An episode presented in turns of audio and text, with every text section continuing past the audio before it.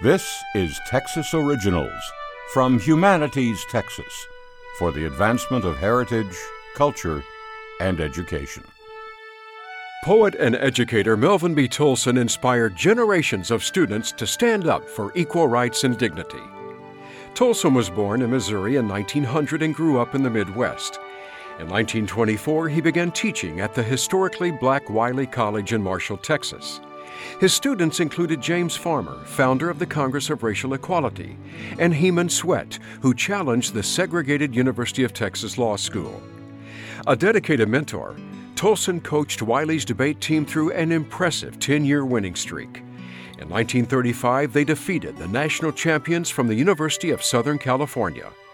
Under Jim Crow segregation, African Americans did not often meet elite white schools in competition, so the team's success symbolized progress and equality.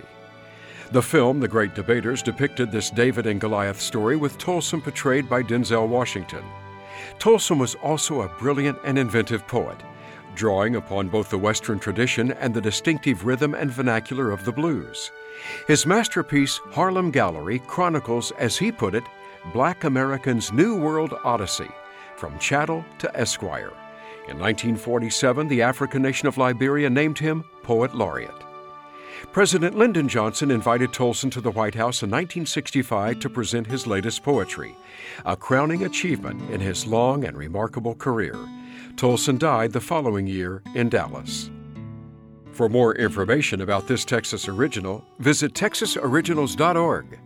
Texas Originals is produced by Houston Public Media, News 887, and Humanities Texas, with funding from the National Endowment for the Humanities.